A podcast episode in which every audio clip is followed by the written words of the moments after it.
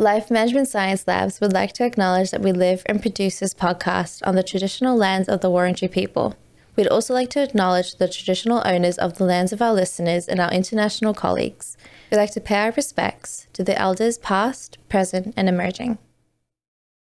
Hey everyone, and welcome to All Together, the Family Science Insights podcast, produced by LMSL, the Life Management Science Labs. We are champions of life management science providing structured insights informed by science and inspired by practice on key aspects of conscious living. Each week, we bring you scientific and practical insights on each element with the expert knowledge of professionals in the field. I'm your host, Dina Sargeant. Now, let's get started. Hey guys, and welcome back to another episode. So sometimes in life, you come through a situation where you're faced with either a step parent or a stepchild. Uh, it's something that apparently is very common, which I actually didn't know how common it was. Um, so today, to talk about it a little bit more, we're going to be talking into how to make a second marriage work. And to guide us through the process and to help us understand this a little bit more is Dr. Caroline Sanner. How are you going today, Caroline? I'm doing well. How are you? I'm very good. It's very early this morning, and it's um, I've had so much coffee to keep me awake already, so it's it's insane. well, I am. Uh, it's late here in the U.S., but I'm really happy to be here today. Okay, perfect. I'm really excited for you to be here as well. Um, I think I've said in previous episodes how this is a very specific topic to me, and how I'm so excited to talk about this um, when it comes to step parents and step siblings and all those situations, how common it really is and it's it's crazy how common it actually is in today's society very common. Um, I think both in the US and in Australia, the statistics are about one in 10 children are raised in step families. Mm-hmm. Um, so it's a very common family form, and it's also a family form that's been around for a really long time. There, it's not a modern family form, even though that's kind of a popular um, myth that all of a sudden step families are on the radar. So I'm excited to talk more um, about step family life. But you're right, it's a super common family form, no question. So can you talk about how you got into studying this? Is it more of a passion project that sort of t- turned into a career? Yes, is the short answer. Okay. Um, most people who do research in some ways are studying some personal interest of theirs, right? There's a phrase that all all research is me search, that we're mm-hmm. essentially researching ourselves. I myself was raised in a step family. My parents are divorced and remarried and re-divorced. There's a lot of family transition. Mm-hmm. Um, and I grew up with really different models in different households of step family life. Um, I had my, in my dad's second marriage an example of a really um, foundational to my own life, incredibly important and stable step family model. And then in another step family household that I grew up in, there was a lot of uh, turbulence, and that was a, a remarriage that essentially ended in re-divorce. And so I've had a lot of exposure to different examples of step family life. And that got me really curious professionally to study the contexts and the processes that contribute to healthy or less than healthy family dynamics. Wow, it's it's how often does sort of the changes in dynamics occur because like you said there's different influences of different families. And so the constant changing of that was that something that was different to sort of slip back into between two different families? Oh, yeah. That's a good question. Probably like any child, you don't realize that it's normal or abnormal because it's all that you know, right? Mm-hmm. And so you kind of adjust to, to those transitions. But um, looking back, and now that I study it professionally, it really is interesting to see how um, the step family households that I grew up in were so different in so many ways. Um, and ultimately, I think it just made me very curious about why that was. Mm-hmm. Um, I probably felt it at the time, but didn't have the language until much later to really uh, look into that more deeply. Oh, wow, that's it's very interesting how you talk about the me research, me turn into research, and I think that was the quote: "Research is essentially me search," and I think like that is. I'm going to highlight that as quote of the day. because that is that is very interesting to me. So while we're on the topic of you and sort of how you got into this, we're going to do a little icebreaker game that we love to start with every guest that comes on. It's sort of a get to know you kind of thing. So when I say these phrases, just say the first thing that comes to your mind. Great. Okay. So the first one is your favorite book. My favorite book is probably Sex at Dawn, which is a book by Ryan and Jetha that essentially explores our prehistoric ancestors' organization of family life. Um, so the full title is something like Sex at Dawn How We Mate, Why We Stray, and What It Means for Our Modern Relationships.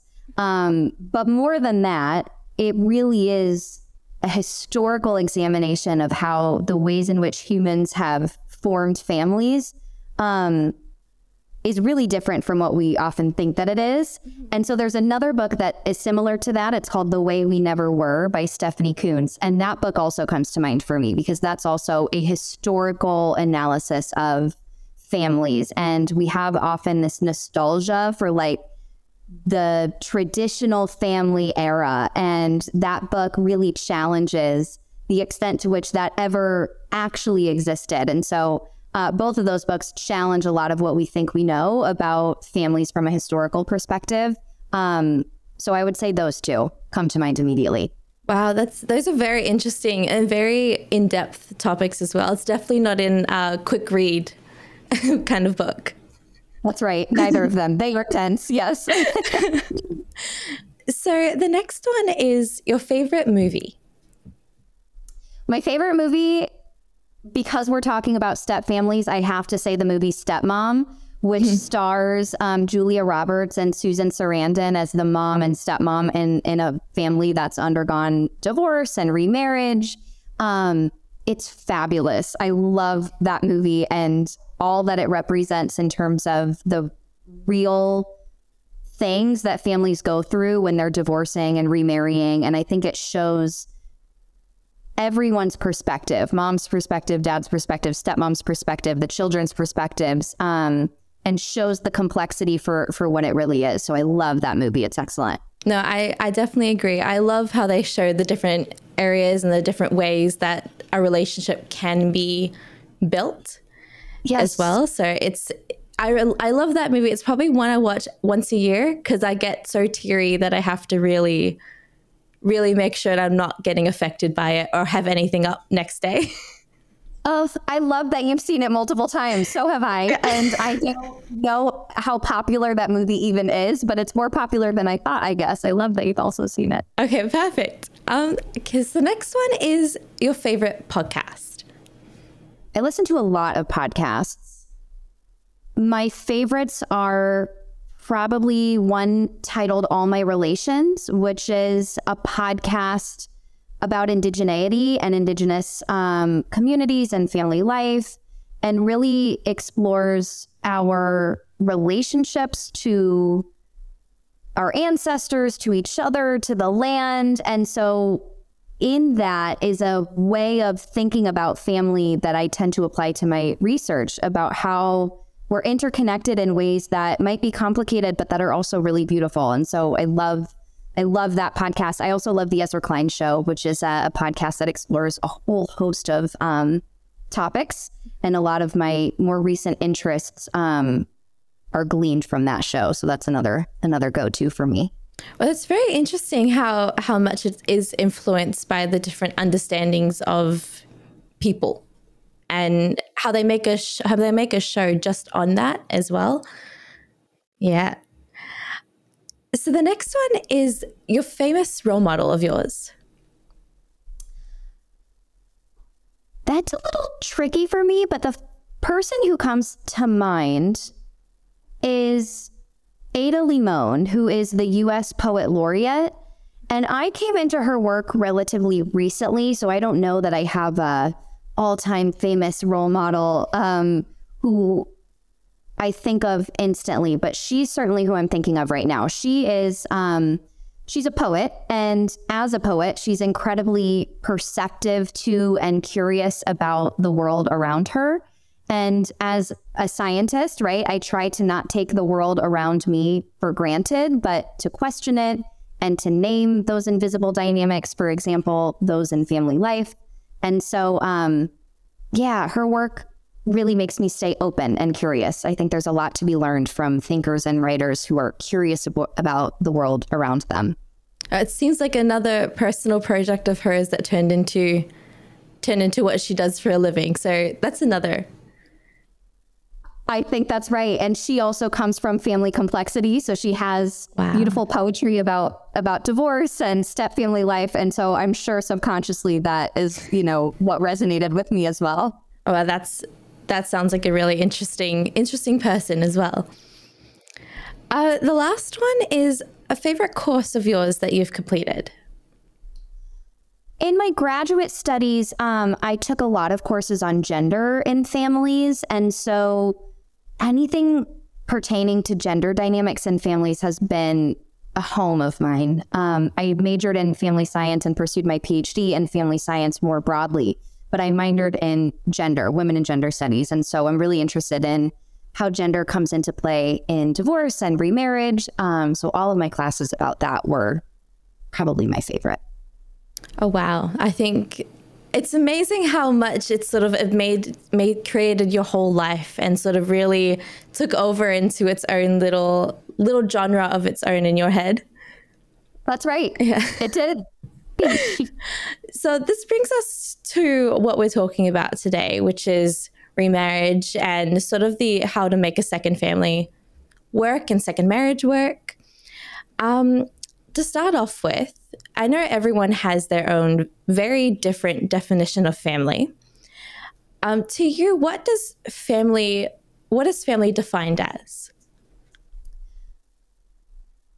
It's a great question, but I think family is in the eye of the beholder, right? We tend to readily recognize family by blood or family by marriage, but most of us also have family by choice, people who we wouldn't technically consider family in a biological or legal sense, but who we consider family nonetheless. And I think too that there is no universal definition of family because, of course, we know that family has looked so differently across history and across cultures um, in terms of how people have organized family life. And the Sex at Dawn book that I mentioned, right, really maps some of that. So our all evidence points to our prehistoric ancestors having lived in communal societies in which everything from food to child rearing was shared. And so adults would have had several ongoing romantic relationships at any given time. Mm-hmm. And these practices obscured paternity in a in a way that bonded um, communities in ways that made sure all adults were equally invested in all children um, and the rearing of their young. And so, all of that to say, family complexity um, is, I think, the reality of our species. And so, in many ways, the complex family forms that we see today, families formed and reformed by divorce and remarriage and redivorce, um, these complex kinship structures that we see are in some ways a return, I think, to our the family form of our collective past. And so there's so much diversity and fluidity in terms of how we think of family. It's very hard to define it. It's one of those very ambiguous terms. Certainly, we have definitions provided by the census that help track family. You know, mostly we're talking about households when we talk about it from a census perspective. Mm-hmm. Um, so there are those definitions, but those usually don't capture our personal definitions, right, of what family looks like and means to us. Yeah, I think especially when it comes to the legal sense as well, when you talk about family, you say, okay, it's you're married to this person, that's your family, and that's who they count as family. Whereas, like a lot of people, like you say, personal ways, you could see friends as family, you could see so many different people that's not really blood related as family members. And it's it's really interesting how everyone has their own definition. Mm-hmm. Mm-hmm. Yes, in my classes, I try and have my my students um, do an exercise where they have to define family. Mm-hmm. Pretend like they're writing a definition for a textbook, and how how would you define family? And it's hard, right? They come up with lovely and beautiful definitions, but usually where people ultimately end up is the idea of, well, sure, family could be those we live with. It could be those we're biologically or legally related to, or the families we're raised in. But usually, when we think of family, we're thinking of something so much bigger, you know, affection and love and support. Um, and so that makes defining family so expansive.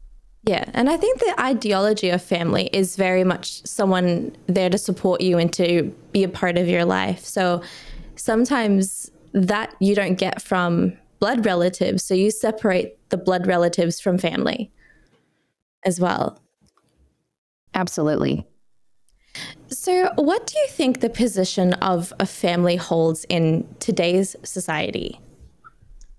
Yeah, I think that contrary to narratives about the decline of the family, right, or mm-hmm. um, the the decline in traditional family values, for example, we hear a lot of, of these ideas, but I think it's undeniable that families fulfill many important functions in society, arguably more so than they ever have. I mean, families are responsible for a host of things that society relies on them to be responsible for, right? Mm-hmm. Things like reproducing and socializing children, teaching the rules and, and the expectations and the culture of society.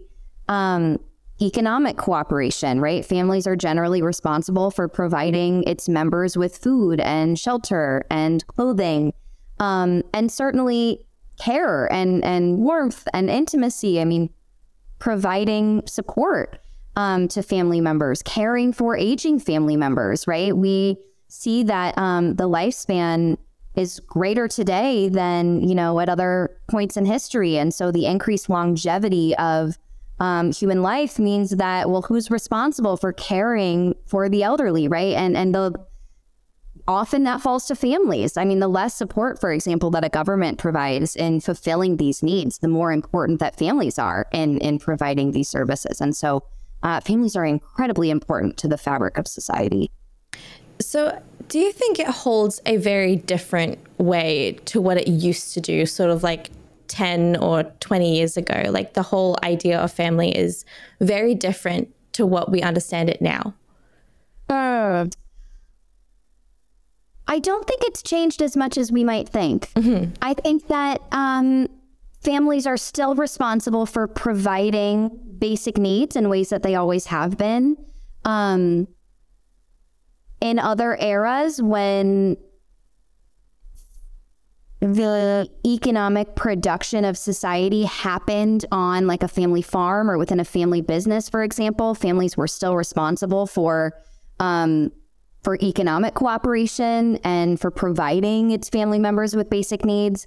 Today, we see you know work life balance looks really differently, but families nonetheless are still responsible for fulfilling those needs. Um, so I think the way that it looks has changed, but I think in terms of what families fundamentally do for their members has has not changed as much, although it looks very different. But at the core, I think it's the same. Okay. So going into talking about step families and sort of remarriage, how would you define a remarriage situation? Sure. Well, a remarriage is a marriage in which one or both partners have previously married and divorced.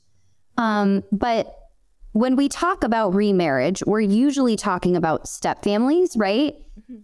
Step families are those in which one or both adults have children from a prior relationship.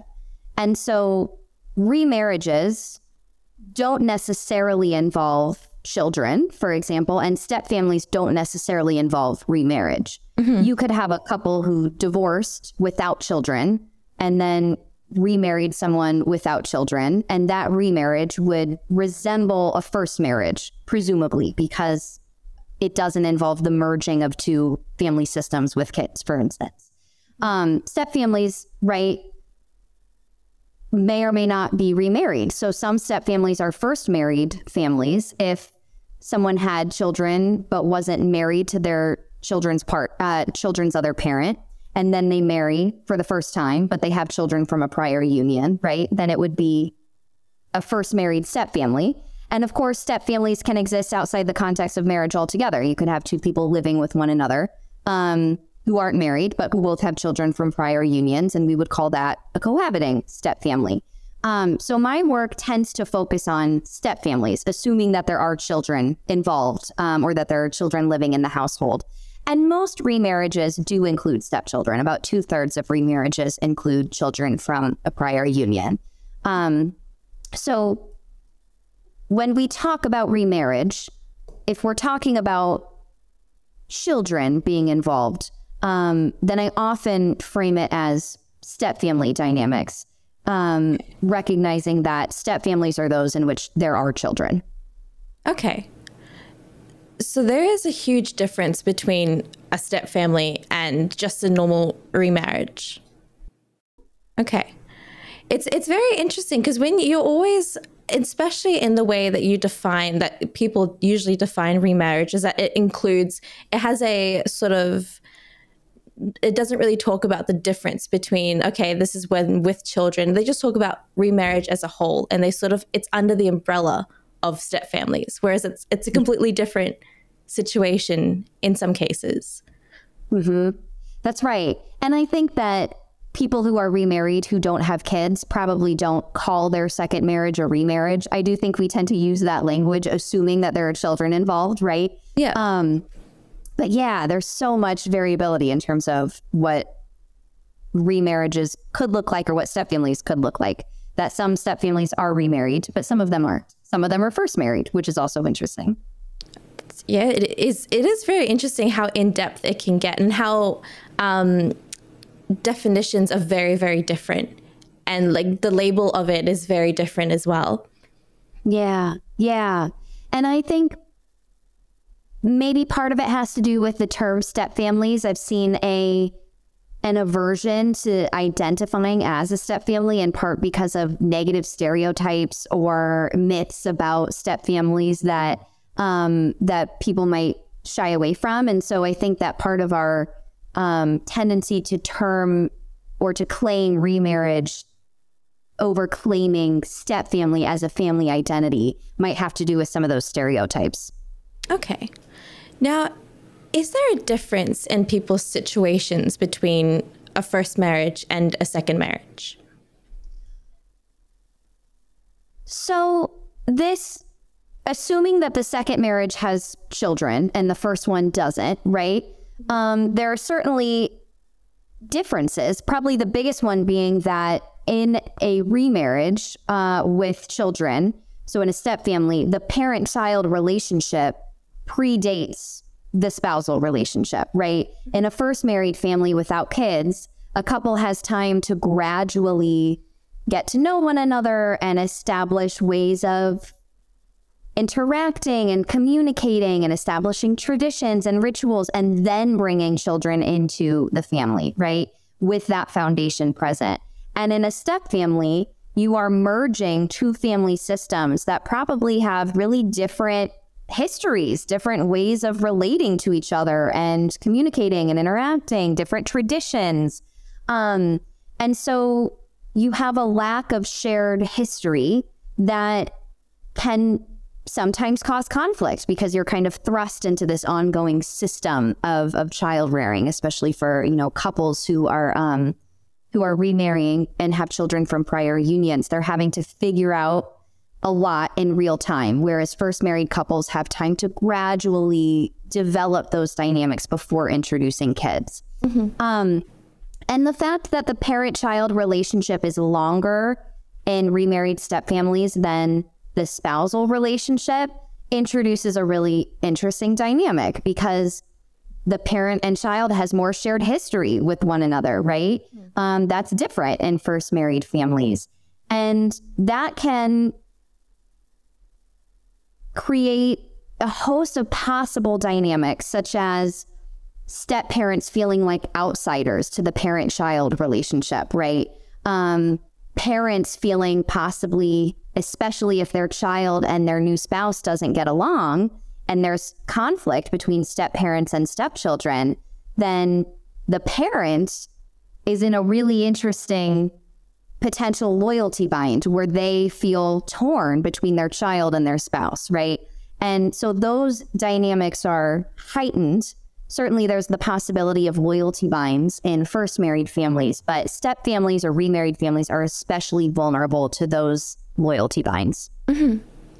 And so, with the understanding of the sort of traditional family structure, the change when introducing another figure is there is there a huge change to introducing sort of that another parental figure, whether it's um, whether they're parental or not? Hmm. Tell me more what you mean. So, for example, if introducing a new person into a child's into the children's life, into sort of the family dynamic that already exists, is there a huge change that sort of occurs when introducing that person in? Yeah, that's a good question. Um, it depends on a lot of factors. Um, so, for for example, how young children are when a step parent comes into the family can shape things differently. So, younger children tend to be more receptive to new step parents coming into the family system. Um, younger children generally have fewer memories of their parents being together. And so having a new step parent might be less upsetting or less threatening. Adolescents or older children who have more memories of their parents having been married and having separated tend to be more resistant to step parents entering the family system. So, how smooth or difficult it is can depend on things like the ages of the children um, and also how quickly or gradually it happens in terms of introducing a new adult or a new parent figure into the family.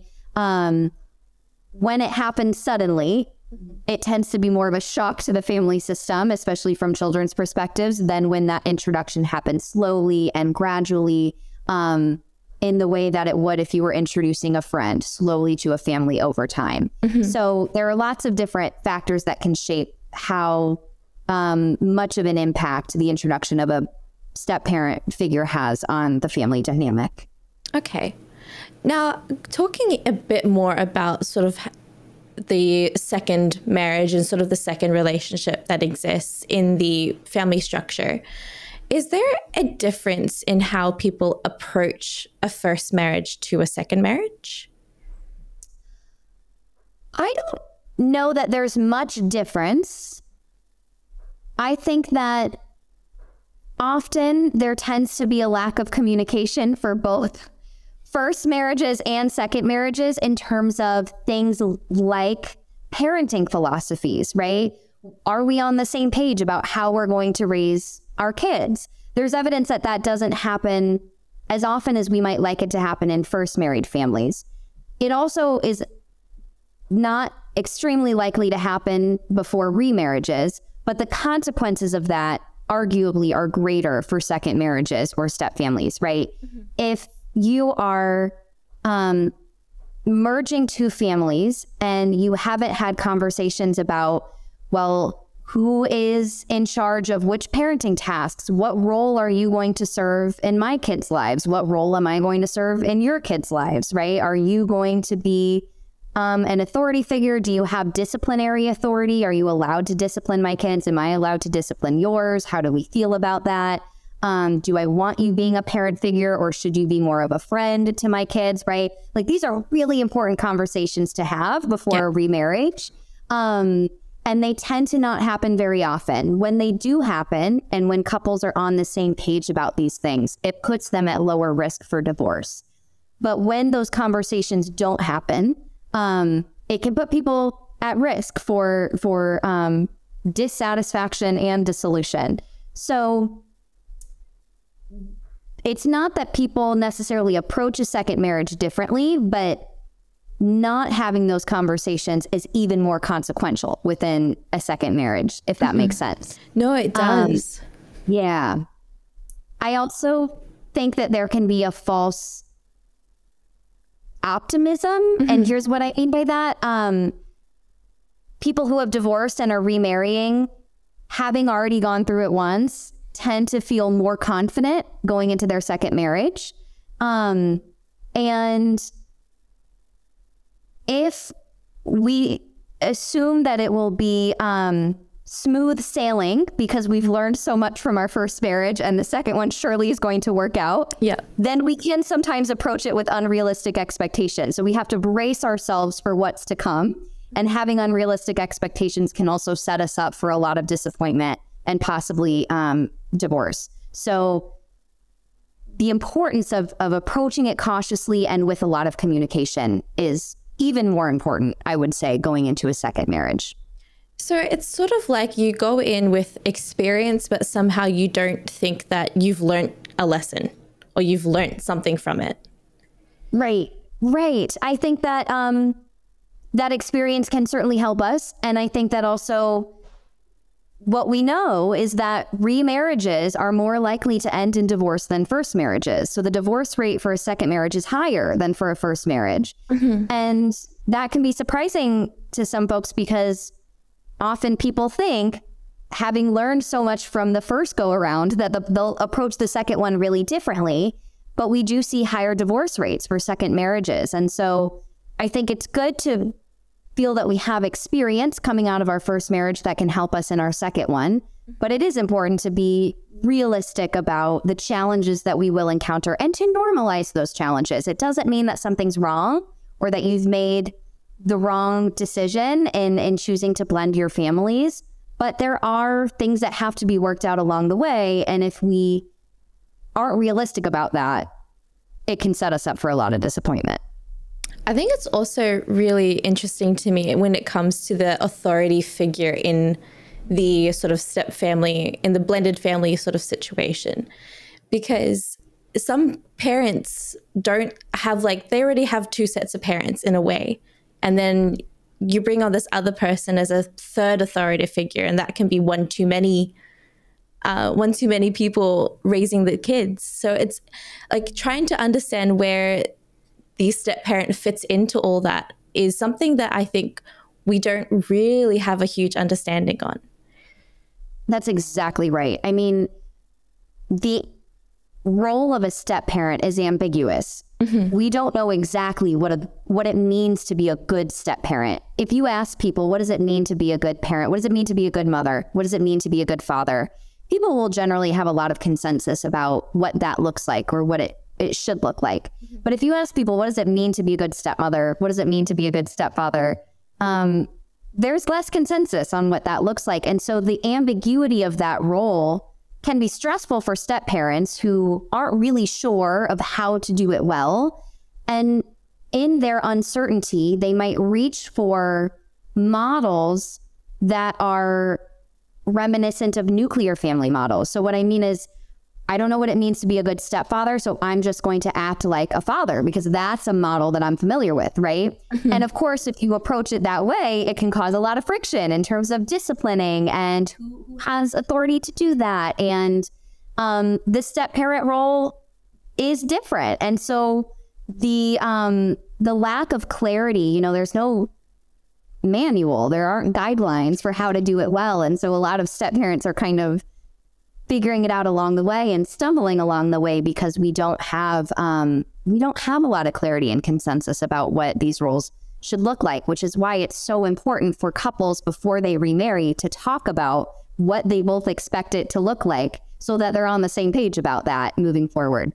No, I, I think it's I think the communication is very, very something that is needed, especially in a second marriage with all that many different ways of handling situations that they've learned from the first relationship. Um, so, other than that, what are some other key elements that can sort of strengthen the relationship in a, particularly in a second marriage? Yeah, great question. First, I'll just punctuate again having realistic expectations. Um, I think that there are a lot of myths and stereotypes that can set us up for disappointment. So I think the two biggest myths or misconceptions about what step family life could look like is that either step families should be just like first married families or step families are really dysfunctional, right? The stereotype of the wicked stepmother, the evil stepmother, um, horrible stepfathers, right? The, there's a, an idea that step families are either perfectly functional or very dysfunctional. And of course, often it's somewhere it's it's no different from any other, you know, family dynamic where there are challenges and of course there are also successes. And so I think that um the idea that you'll approach it or that it will go very, very smoothly, that, oh, because we've fallen in love with each other, all of our kids will get along and your kids will love me and my kids will love you. And um, the myth of instant love, and I think this is especially a myth that we think women should live up to in terms of maternal love, like for a stepmother to love her stepchildren instantly and immediately, is very unrealistic. And, you know, relationships take time. Step parents should befriend their stepchildren first, um, get to know them first, and love love comes later. So I think that the unrealistic expectations can create a lot of stress. So that's the first thing I would recommend for couples is to have realistic expectations that um, love takes time, relationships take time, and and it doesn't have to be picture perfect from the outset. Mm-hmm. Like I said, I would certainly recommend talking about parenting expectations for all the reasons that I said. There's a lot of research on this. I mean, there's a lot of research that shows that when couples talk about it, first of all, there's a lot of research that most couples don't, but that when they do, um, and when they reach consensus, they are less likely to divorce. So being on the same page is so important. So talking, communicating about those expectations is critical. Um, discipline is worth punctuating also just because it tends to come up in step family research so often. Research shows that child development and that step family functioning is best when biological parents continue to be the primary disciplinarian, right? Especially early in step family formation and especially um, for adolescents. And even as step parents gradually become more involved in the co parenting system over time, generally step families operate best when biological parents are supported by step parents in their disciplinary decisions but that they are the captain um, of of those decisions. Another really important thing for folks to remember if they're forming a step family is to spend one-on-one time with every that all relationships need one-on-one time and to especially spend one-on-one time with children. Mm-hmm. Children whose parents are remarrying often have fears about what this new step parent means in terms of the loss of their relationship with their parent, the loss of their one-on-one time with their parent, especially if they were living with their parent in a single parent household before uh, the remarriage, those relationships likely became very close, right? And so the introduction of a step parent can be hard for kids because they feel like they're losing something. And and there's a lot of fear and uncertainty about how this new person is going to disrupt the parent-child relationship. And so parents often understandably are so eager for their kids to bond with the person that they've fallen in love with, right? And so they want to do everything together and they want to do it as a family. And that that's wonderful and that should happen. But if it doesn't happen alongside carving out special one-on-one time with children, then children are less likely to be receptive to this new step parent figure. So it is so important that parents continue to prioritize the maintenance of their relationships with their kids who don't feel lost in the shuffle of this new step family forming. Mm-hmm. Um, and then, of course, it's also important, research shows, to spend time together as a step family. One on one time is important, together time also is important. Um, there's research, for example, that shared meals can really build a sense of step family cohesion. So the more nights per week that um, step families have shared family meals, the more positive outcomes that um, children experience in step families. And so it's a balance of prioritizing all these individual relationships and prioritizing time spent together as a step family. It's very interesting how you have to try to balance, like, especially when it comes to the, for example, the biological father who's having to deal with the new partner and then as well as the previous uh, relationships, children that comes from there as well. Um, I think for me, I really relate this to the second Enchanted movie that came out very recently. It's it's very much related to that in a sense of the the new relationship also has a new child that's sort of come from that come from there, which left the stepchild very um, insecure in her own relationship with the rest of the family. So it's very it's very interesting just how much we don't realize how it impacts especially children from a first marriage like the relationship with the original father with the biological father is just as important as trying to build a relationship with the mother as well with the new stepmother oh absolutely and that's such a great example of the birth of a shared child in the step family, right? A mm-hmm. child mm. between parent and step parent. Yeah. Um, so often, because it's a joyous time, and you know, that can be true. And also, children, even if they're happy about that, can struggle with what that means for their place in the family. And so often, parents who are really well intentioned forget to check in with their kids about how they're feeling amid all of these changes. Mm-hmm. And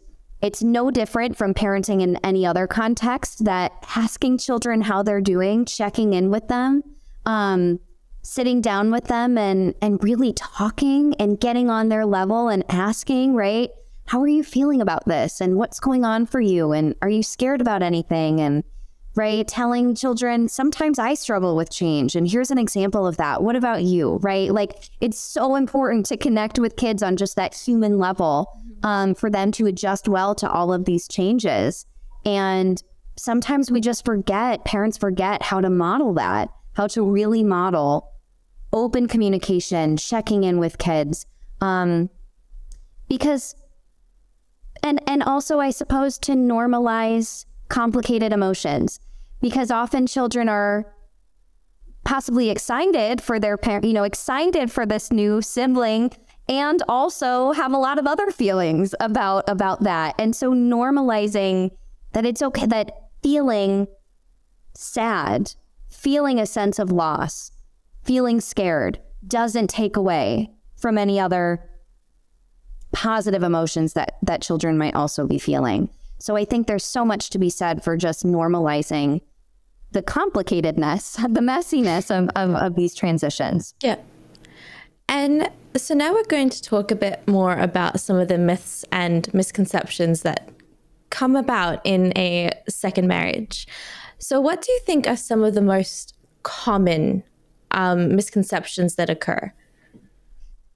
Yeah, I think that certainly the myth of instant love, right? The myth that everyone should love each other easily and immediately um, is a big one. Mm-hmm. Love takes time. Always. That's no different in step families than in any other context. Um, and so I think the pressure to to love each other right away, to call each other family labels, right? um, to call my new step grandmother grandma, right? Or to call my new stepmom mom, whatever that might look like, that pressure to reconfigure as a first married nuclear family, the idea that we should instantly love each other, um, is a myth. It doesn't work that way. It doesn't work that way. And so I think that dispelling that myth can take a lot of pressure off off families because the reality is that these relationships do take time. They take time and all the research suggests that relationships do become better over time. The first five years of, of remarriage or step family formation tend to be the most stressful. And so, a lot of step families that dissolve because the remarriage ends in divorce, it tends to happen within those first five years. Um, from there, relationships do tend to become closer. And so, I think dispelling the myth of instant love is incredibly important. Um, And then also the flip side of that coin, the myth of dysfunctionality, the myth of the evil step parent. Um, there are real consequences that those myths can have. A lot of my work um, on stepmotherhood and talking with step parents about their experiences and especially stepmothers suggests that they're incredibly reluctant to share some feelings that are incredibly normal, any challenges that they're experiencing in step family life, they might be reluctant to talk about out of fear of reinforcing these negative stereotypes, such as the stereotype of the, the evil stepmother, right? And mm-hmm. so those negative stereotypes or myths can also um, make people really reluctant to be honest and open and to normalize the difficulty of some of these circumstances while also celebrating everything that they're grateful for and that they cherish about their families. Mm-hmm. And so now, like talking about the evil stepmother and all of that, why is it such a focus on the evil stepmother and not more on like a negative impact of what a stepfather would look like?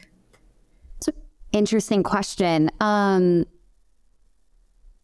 interestingly, I mean, certainly many of us are familiar with the uh, fairy tales that portray yeah. an evil stepmother, right? So a lot of it comes from that. But interestingly, um, most of those fairy tales in their original renditions featured biological mothers as the antagonist.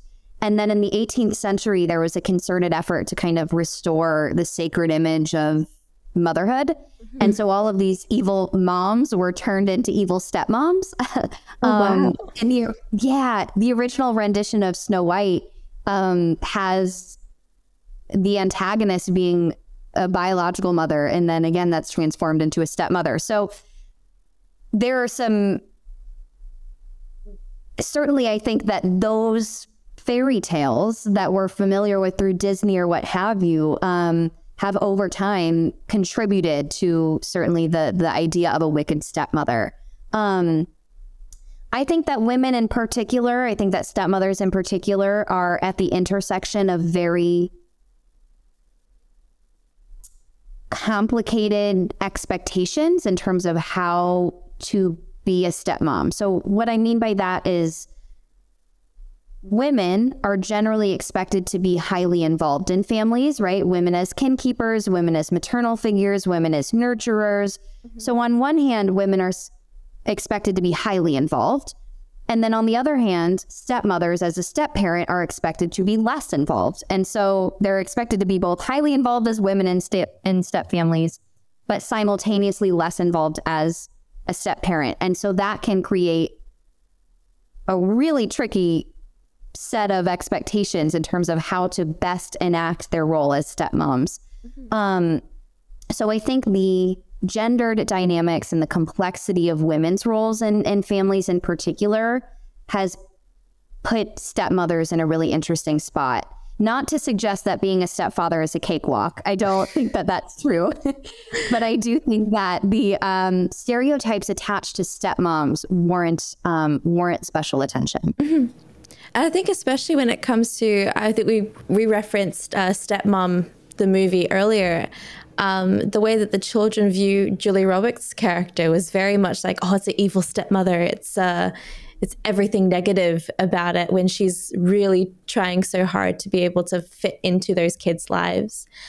Um, it's very interesting how they portray that. Absolutely. And she is trying so hard to, to walk that fine line and mm-hmm. being involved, but not overstepping, right? A lot of stepmothers describe the experience of they're supposed to do all these things, but not overstep. They're not supposed to infringe upon the mother's role, for example. And I think that some of these dynamics come from the ideologies of motherhood that that culturally we tend to embody. So, for example, the primacy of mothers' roles in families, right? This is like a very heteronormative family image, but the idea that families should have that children should have they have one mother, right? They have one mother and this one woman is expected to be all of these things. Mm-hmm. You think about the negative stereotypes of stepmoms we have very opposite stereotypes of biological maternity, which is like the super mom, the revered super mom who can do everything and is involved and is maybe a working mom, but she's still unconditionally there and, and supportive and loving. Um, she does it all. And I think that because we place so much emphasis on mother's roles, then the introduction of a stepmother can create a lot of friction because we have been taught to believe that there is one mother figure. And how do you create space then for another maternal figure in families? Mm-hmm. Um, the movie Stepmom is a great example of the mom really struggling with that. And there's a lot of emotion work that she's doing to create space for this new woman in her children's lives. But I think that's hard for moms to do because we have been taught that they should be it all, that they should embody everything, yeah. which makes it difficult for stepmothers to figure out their role in the family. No, 100%. And that relation, that whole movie really described it so well for me, um, especially in a way that is very uh, spoken about all different parts that are dealing with it. Yeah, yeah, it really does. It covers so many different um, facets of not only remarriage but divorce. Um, something you know that we haven't hit on yet, but that is true in terms of how remarriages differ from first marriages. Is that family members are sometimes carrying emotional baggage from everything they went through in the divorce that they experienced, and so there can be scars that haven't healed, perhaps, right? Wounds that haven't healed that um, contribute to all of these complicated feelings involved in step families. Um, and so you get some of that in the movie Stepmom, which is wonderful. You know, there you get a sense that there are some unhealed wounds, and so how does that play into uh, all the feelings involved in in remarrying? It's mm-hmm. complicated. Yeah. It, no, it is really complicated.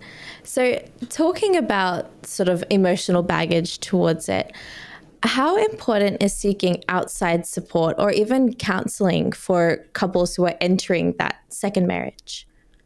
Oh, I think that, um, I mean, I certainly think that um, helping professionals who work with step families are incredible in, in the perspectives that they can offer and the guidance that they can um, that they can bestow upon families who are navigating these unmapped terrain. Um, I do think that we don't necessarily need to, and this is something that we can also benefit from in therapy, we don't necessarily have to resolve the issues in order to create satisfying step family dynamics. And so here's what I mean by that. There are research studies that there's one in particular that used a national sample of Canadian adults and followed them over a period of 20 years. And they looked at which step couples or remarried couples were most likely to divorce after the 20 year period. And they had them identify the challenge that was most stressful in their step families. And they had both members of the couple identify the most challenging stressor. And then they looked at whether both members of the couple were on the same page about what was most challenging. So, what they found was that the couples who were most likely to divorce had, that had nothing to do with the actual stressor that they identified. So, their likelihood of divorce was not predicted by what they identified as being most stressful. It wasn't even predicted by the severity of that stressor. So if they rated it a five out of a 10 or a 10 out of a 10. What was most predictive of whether or not they divorced was whether or not the couple was on the same page about which stressor was their most serious stressor. Mm-hmm. So just consensus, even without it being resolved, saying that we are on the same page about this thing being stressful was what protected them from divorce the most. And so thinking about therapy, um, we don't necessarily have to resolve everything that's stressful about step family life in order to be happy in our marriages. But even just being on the same page, validating each other and saying, yes, this is really stressful and we're, we're in it together. And and reaching consensus about that protected them in terms of their risk of divorce. Mm-hmm. Um, so therapy can be beneficial for a range of, you know, so many reasons. Um, but what I would say to couples is that therapy isn't only effective insofar as you resolve the stressor. Being on the same page about the stressor being stressful mm-hmm. is also really beneficial for your marriage. And it must be really um, it must be really important, especially with dealing with so much of your past understanding and past understanding of yourself in a relationship. Because usually, like when you talk about divorce, there's usually something that sort of underlies it. So, uh, trying to understand why that is or what that was, I think, would also be a very important thing to bring onto a second marriage. Oh, Absolutely. Absolutely. I mean, we are shaped by our pasts, right? And so what we've been through in a first marriage or divorce um, affects us and affects our second marriages or subsequent marriages in ways that we're not always privy to. It can happen at a subconscious level. And so certainly therapy or clinical perspectives can help bring those undercurrents to the surface so that you can really deal with them. Perfect. So now we're going into the practice and habit part of the show. Um, so, talking about your own practices, what is a practice that you do or you, that you go through to sort of improve your relationship in a marriage? There are studies to suggest that having a one once a week check in what you might call the state of similar to the state of the union, which happens annually, for instance, in the US, the state of the relationship is like a once a week check in about how your relationship is going. So, for example, on a Sunday evening, checking in with your spouse about how things are going in the marriage, right? And and really talking about um, the stressors that we're facing, how we're feeling about those stressors, um, but giving protected time, giving a space, really designating a time to talk about it. Otherwise, so much can become swept under the rug. And especially for remarried couples who might have a lot of competing demands on their time, right? They're raising kids and uh, their own kids and stepkids, and there's so much to attend to. It's really important to protect time, to set aside time to check in mm-hmm. um, about the marriage. And so, how talking about how things are going um, and doing that regularly is, is critical. I mean, open communication is so key. And in those conversations, I would say that the most important thing, one of my favorite quotes about communication, which I we talk I talk about with my students, is that the greatest communication problem is that we don't listen to understand. We listen to reply. So when our partner's talking, we're thinking about how we're going to respond, right? We're thinking about what we're going to say in response to that, as opposed to truly listening to understand what our partner is saying, which means being curious about their perspective, asking follow up questions, right? really trying to get to the heart of what they're experiencing and thinking and feeling before we're thinking about our own reply um, to what our partner is sharing, to the extent that we can listen to understand as opposed to listening to reply, then we both understand each other more deeply. And so often, what we need when we're experiencing some difficulty is not even to solve it. In fact, most relationship researchers um, agree that the vast majority of conflict in relationships is not solvable, which isn't to say that people should run or that something's wrong. Mm-hmm. It's to normalize that human beings are complicated and most of our differences we just learn to live with as opposed to actually solving them.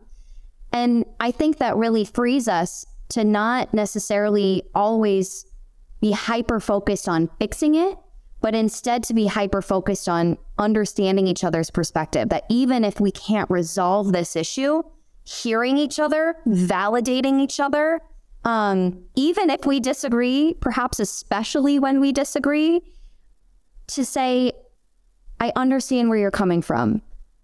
I get it, right? And to really ask questions that help us under, understand each other's perspective. Um, so, listening to understand, validating differing perspectives is so critical in relationships. Mm-hmm. And I think it's also really interesting because when you talk about, like, we always listen to reply. So it's like it becomes an interview. Well, like, we find one thing that's interesting and we focus on that until it's our turn to speak. And that's what we talk about. Right. Oh, that's such a great. Oh, and I do qualitative research for my um for my profession, and so I'm interviewing research participants constantly. Mm-hmm. And you're right. I mean, we often have an interview protocol when I'm conducting an interview with a participant, and there are certain questions I want to get to.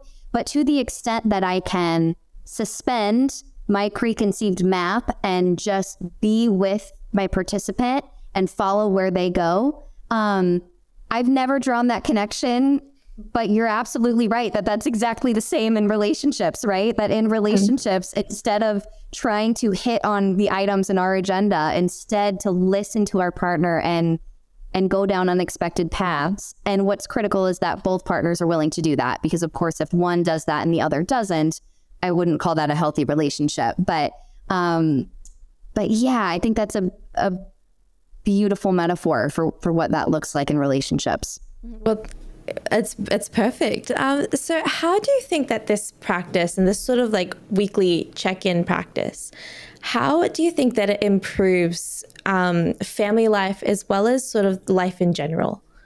Hmm. Yeah, well, it certainly, I think, improves family life and that it fosters more open communication.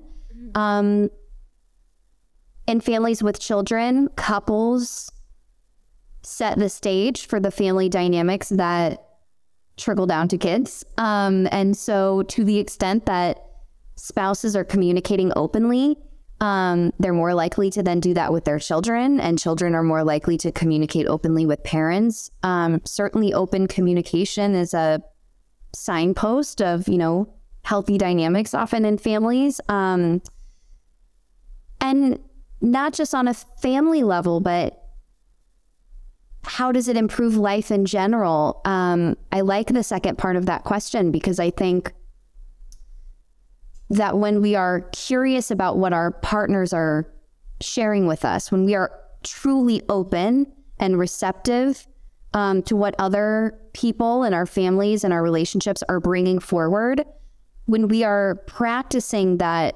openness, that receptivity, I think that spills over into all areas of of our lives, right? And I, I just think there's great value in being um, incredibly curious about ourselves and each other and the world around us, and staying open to um, to everything that unfolds to us, and not to the extent that we cannot attach preconceived notions or or preconceived judgments of what our partners are saying or feeling or thinking or things that we're going through, but to truly stay open and curious, I think helps us uh, move through life, but certainly also our families much more gracefully.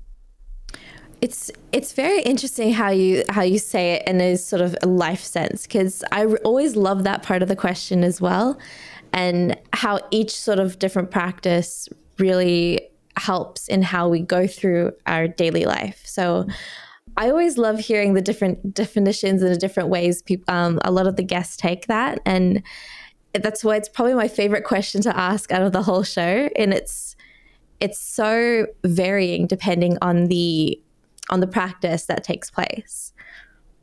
Yeah. Yeah. Oh, that's lovely. Um, so the next part of the of the show is going through the questions from audience members that have been sent through to us. So, the first question is How do I make sure the issues from my first marriage aren't repeated into my second? Oh, great question.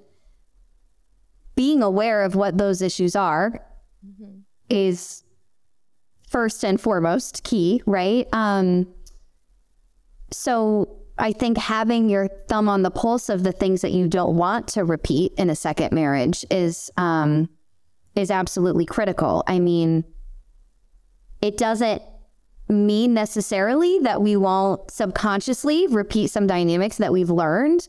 Um, you know, just like we learn anything else in life, how we learn to communicate with partners, how we learn to engage in conflict, um, those are habits that we learn through repetition. And so it takes practice to unlearn those habits so that we can learn new habits in a second relationship or a second marriage, right? And so I think first being critically aware of what it is that you want to unlearn or not repeat. Um, but second, of course, is making conscious efforts um, to to practice those habits differently. Uh, which requires a lot of self awareness, and I and I do think that's certainly where therapy can um, be be really helpful in in sensitizing us and sort of getting a third perspective of things that we aren't ourselves aware that we're repeating, that we're doing again in a second marriage that we also might have done in our first, and so those outside perspectives can be, um, you know, incredibly helpful. Okay, perfect. Um, next question is How do I prepare my kids for the new parent, which includes uh, stepchildren? Oh, wonderful question. I first suggest that parents take their time in introducing a new dating partner to their kids, right? It can be difficult for children to become close to someone that their parent is dating just for them to break up and they no longer see that person. And then they become close to someone else and they break up, right? And that repeated cycle of becoming close with someone and then losing access to that person can be hard for kids. So, first, I would recommend generally waiting to introduce children to new partners until you're pretty certain that that person is going to be around for the long haul. Mm-hmm. And even then, I recommend introducing that person very slowly, right? Depending on the ages of your kids, maybe they're just at the playground and this new person, you know, is there in a way that um, doesn't put too much pressure on the child and that new step parent to bond, right? They're just kind of introduced slowly to the family. They're around, um, they the children get to know who they are, but it's at a very slow, reasonable pace. Um, I uh, I don't recommend you know introducing someone as your fiance that you're going to right. It should be it should be a slow and whole process. Yeah. Um, so I think that that helps then with the preparation. So then when parents do say, right, hey, I'm engaged or we're going to move in or this person is going to be your step parent, that that doesn't come as a shock to kids because they've already gotten to know this person slowly over time. And they've gotten to know this person as a friend, right? Step parents really, if they want to build the best relationships with kids, studies suggest that they should build a friendship with them and not step into a parental role, but the role of a friend. And um, so laying that groundwork is really critical.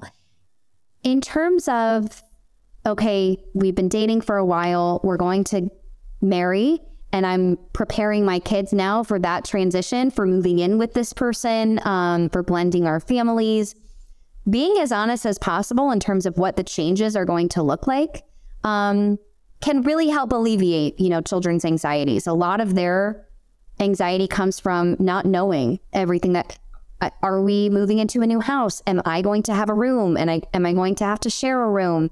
Is it going to change how often I'm seeing my other parent at my other household? Right? There's so many question marks that children um, don't have the answers to. And sometimes parents might not have the answers to some of those questions either.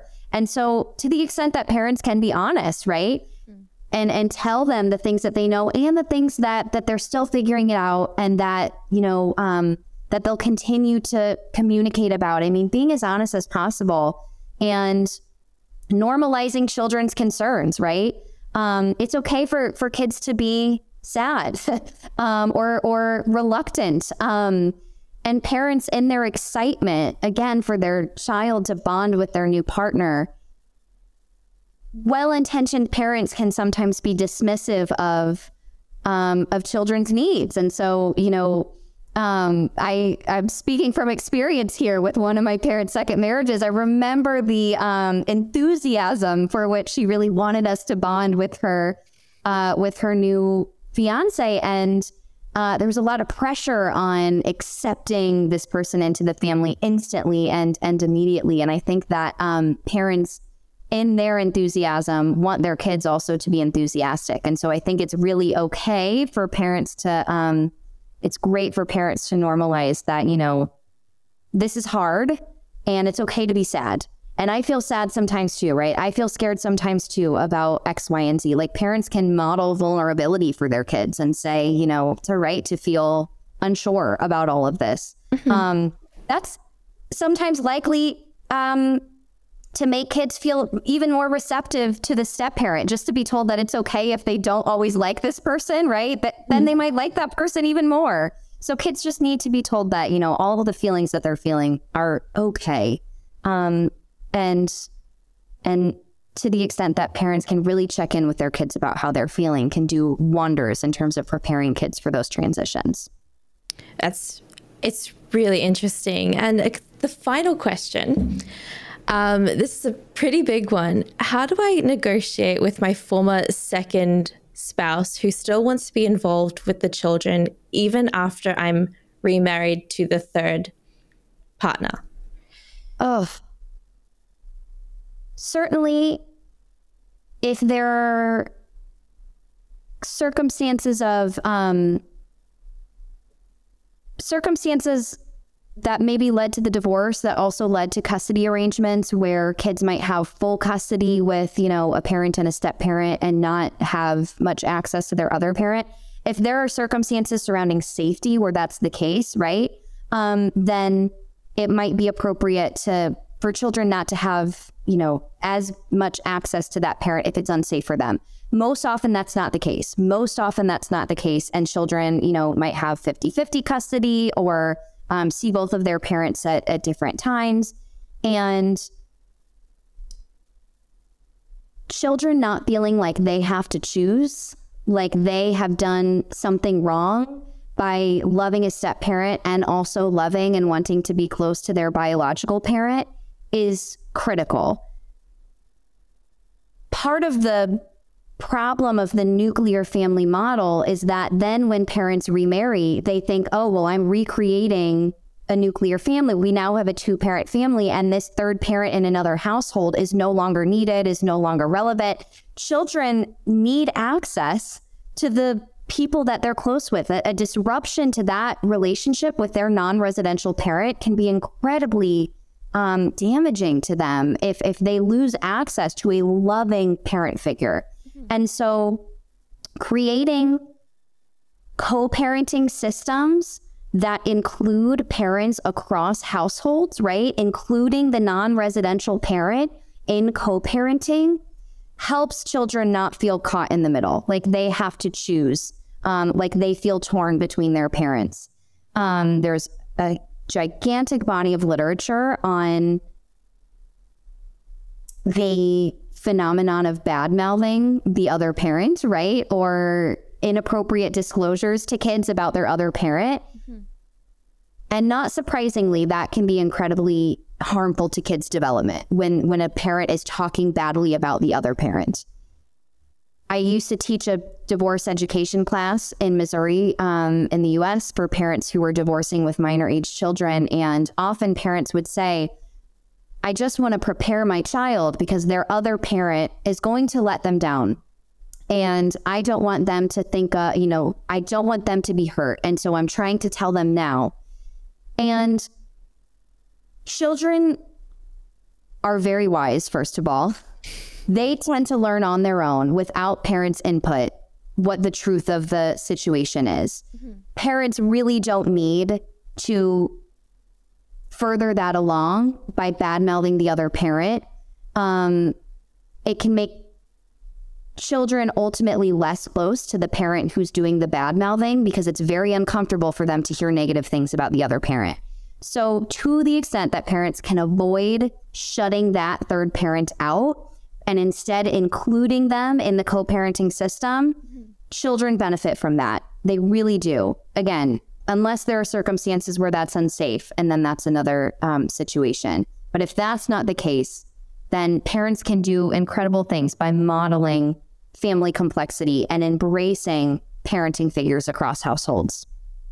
I think it's very fascinating to me just how much we're needing to um, like a lot of people, they also deal with their own sort of need to find a partner or to find a partner or like dating and finding someone new after this first marriage.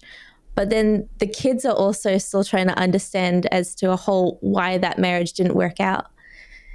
So like there's that whole balance of trying to be there for your kid but also trying to understand that you need to move on for you that you deserve to find someone so um like i honestly don't know how a lot of families are able to do it when it comes to balancing both of them and balancing the whole idea of moving on but still being in some sort of reminder that the first marriage even existed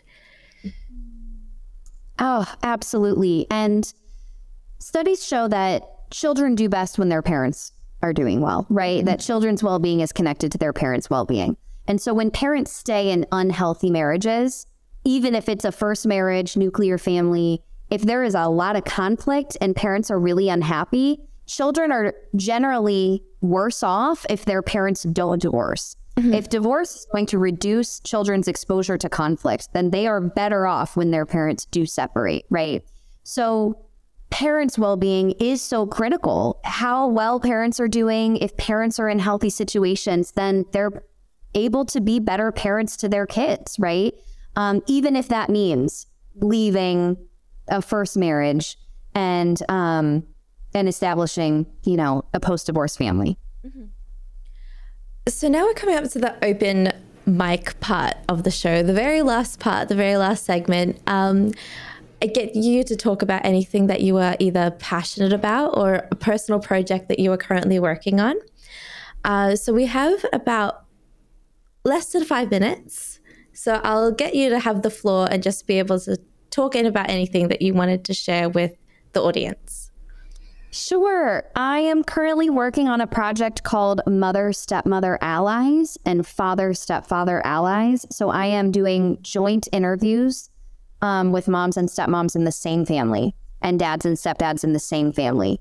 And I'm recruiting specifically for moms and stepmoms who get along um, or dads and stepdads who get along. And they are talking with me about the benefits of being friends with one another and not having animosity and um, and just the advantages of establishing co-parenting systems across households that um, that work well for everyone. You know, there's a lot of um, the dominant narrative is that moms and stepmoms hate each other, that they that they that they're in competition with one another, that they shouldn't get along, that there's jealousy, that there's hurt feelings.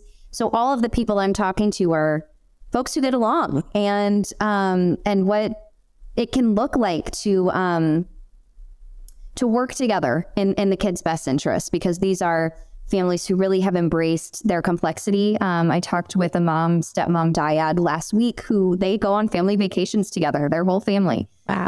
Um, and they were on a cruise in a hot tub and someone that they had just met said, Oh, how do you guys know each other? And she said, Oh, well, he's my ex husband and that's his wife. And they were all friends. They're good friends, right? Mm-hmm. And so it's a project that really illustrates um, what's possible if, if people can uh, resolve the hurt feelings that often are there and um, and just decide that, you know, as one of my participants said, too many things in life are hard. I don't need my relationship with my ex to be hard. I don't want my relationship with his new wife to be hard.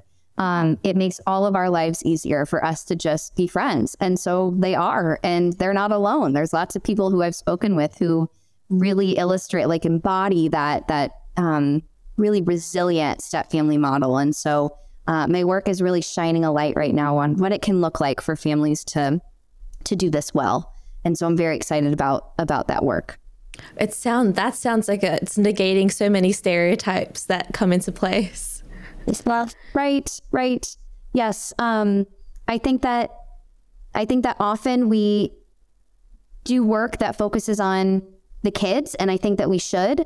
But I also think we have to do work that really understands the complexity of the emotions that parents are going through because there's so many hidden emotions that are complicated, that are unresolved, and that get in the way of healthy co parenting after divorce and after remarriage. And so, what does it look like to just put all of that on the table and, and deal with it and grapple with it and to come out stronger on the other side. Well, I would love to end that on a positive note and to show that there is so many different types of families that do have such a big positive way of going through life, especially in this situation. Um, thank you so much, Caroline, for coming on and joining me and t- sharing a lot of information about the different ways that uh, remarriage and second marriages and third marriages can exist and just be positive um, in in terms of how we perceive life as well.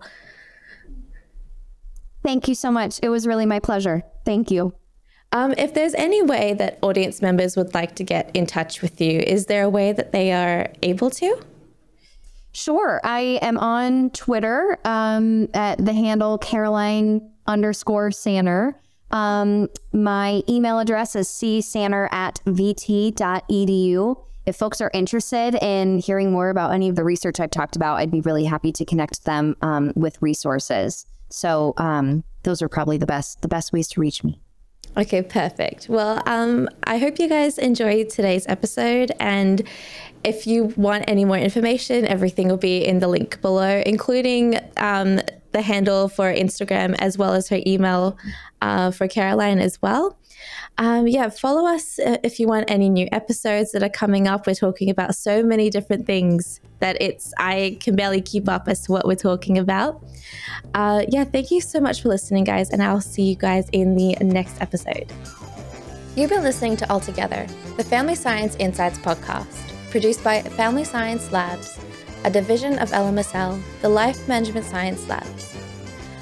More episodes are available from 10 life management perspectives and can be found by searching LMSL on Apple Podcasts, Google Podcasts, Spotify, and other podcasting apps available on your smartphone. If you enjoyed this episode, please rate, share, and subscribe to our channel so that other people can find it and we can continue to provide quality content. More of our work can be found on our website at fa.lmsl.net, where you can join our movement. I'm Dina Sargeant, and thanks for tuning in.